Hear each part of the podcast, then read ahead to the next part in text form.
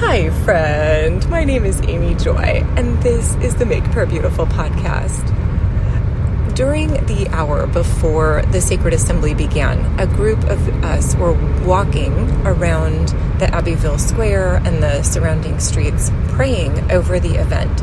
And the Lord directs each of us in different ways.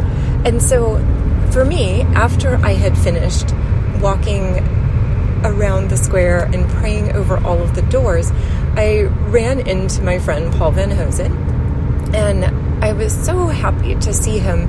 And he had been doing uh, a Paul Van Hosen thing, something else, and he said, "Amy, do you know where the marker is for Anthony Crawford?" So here's the story of Anthony Crawford.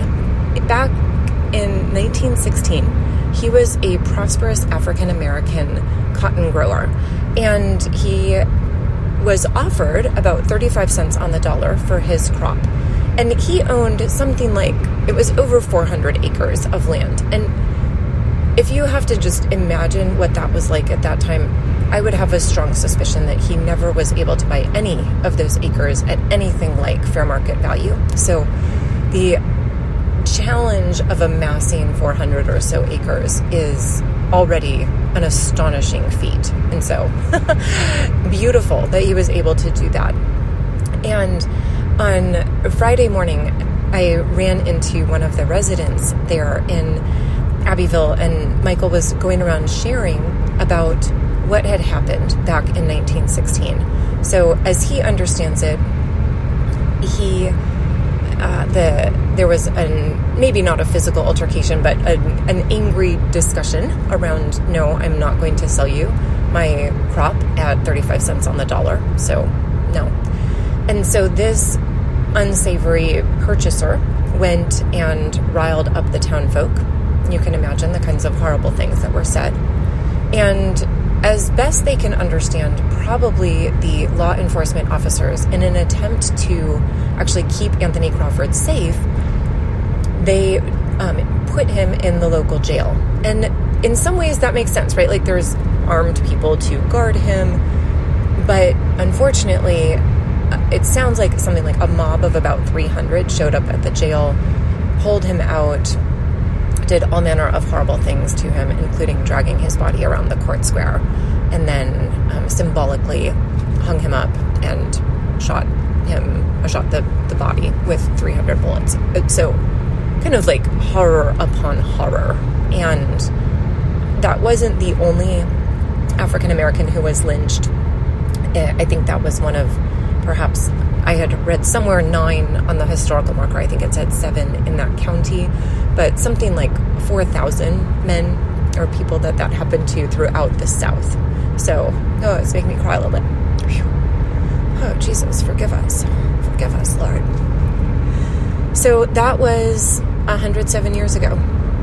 And in 2016, the family of Anthony Crawford put up a historical marker on the square.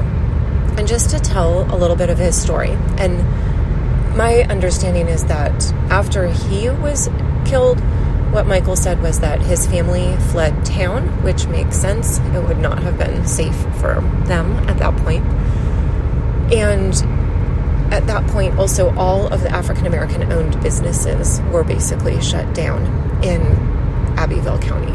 And man, there is so much injustice in the world.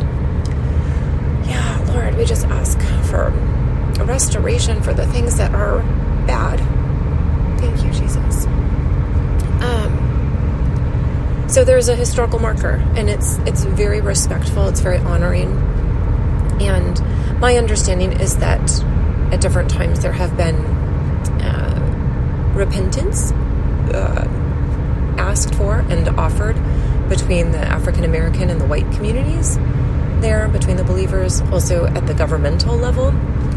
But what I heard was that that had never happened at the business level uh, in Abbeville County. Because in truth, this was a business matter, right? It wasn't actually, I mean, on the one hand, yes, it was racial, but the instigating factor was the fact that you had a successful African American businessman.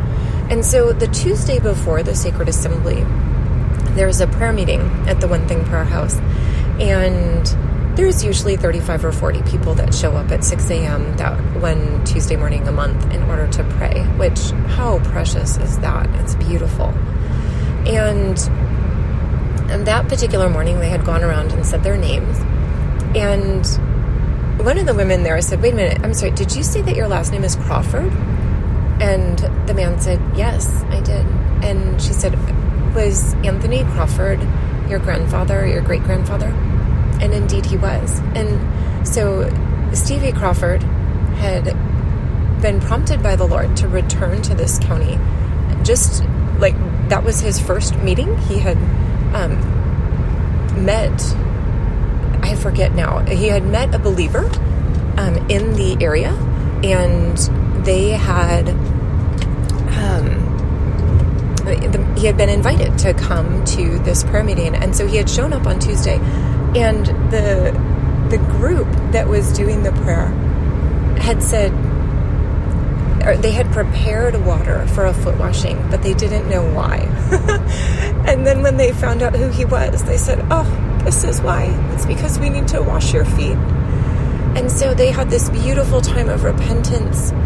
And there was also an actual ability of the, whether they were ancestors of those who had lived in the county or simply just um, proxy representatives, the opportunity to say, Will you forgive me? And then to receive the forgiveness. Yes, I forgive you. Which is just Oh, the Lord is so good. And so it was our pleasure as Workplace Prayer Live to welcome Stevie Crawford to all three days of Workplace Prayer Live. So we got to enjoy his company on Friday and on Saturday, and then on Sunday, he was one who prayed over our assembly. And so it was a powerful, powerful time. But before that, it was time to pray throughout the, the surroundings. So I'm going to share more about that in the next episode.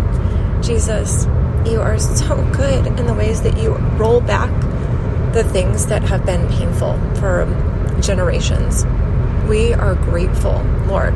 We give you praise. Amen.